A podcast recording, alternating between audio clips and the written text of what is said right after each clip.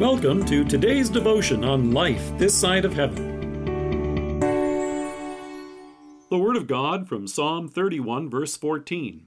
I trust in you, O Lord. I say, You are my God. What does it mean when we say, I believe?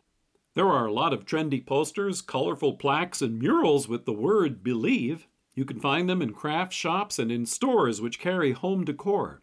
They're meant to be uplifting and encouraging. To many, the idea is that if you just believe in something, anything, with all your heart, you will make it come true. And that may include everything from having a positive self image to setting and achieving goals. But it doesn't transcend reality.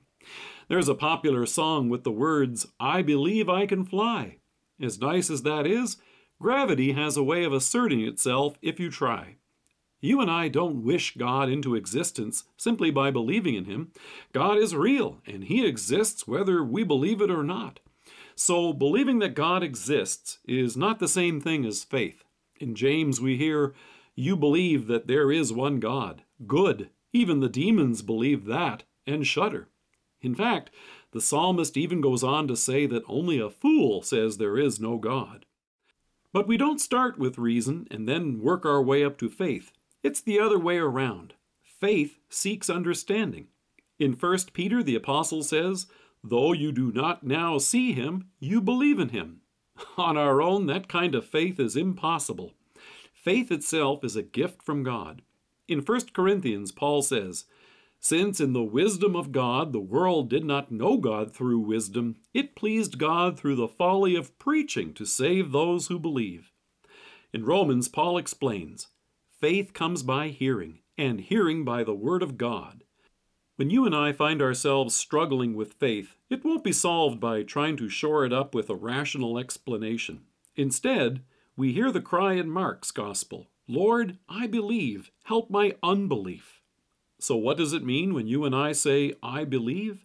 In the first place, it means that we know and trust what God has revealed about Himself and us in His Word.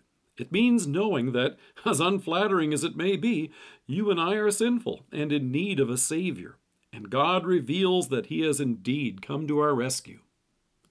When you and I say, I believe in Jesus, it means that we know and trust in Jesus Christ as our only Savior from sin, death, and the devil, and believe that He gives us eternal life. The Hebrew word for trust is very descriptive. It means to lean upon, to rest your full weight, Imagine yourself talking to a friend while leaning on a chair.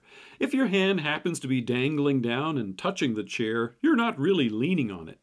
But imagine now if you stretched out and were leaning on it at a 45 degree angle. You trust that the chair won't break, or that your friend won't kick it out from under you for that matter.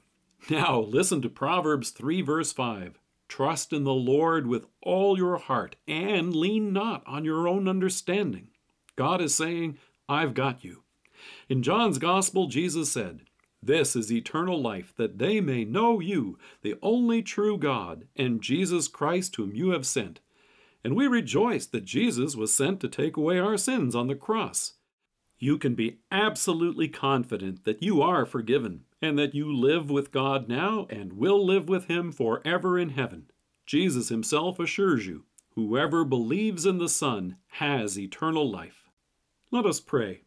I trust in you, O Lord. Along with King David, I rejoice to say, You are my God. Thank you that I may lean upon you fully in faith. Amen.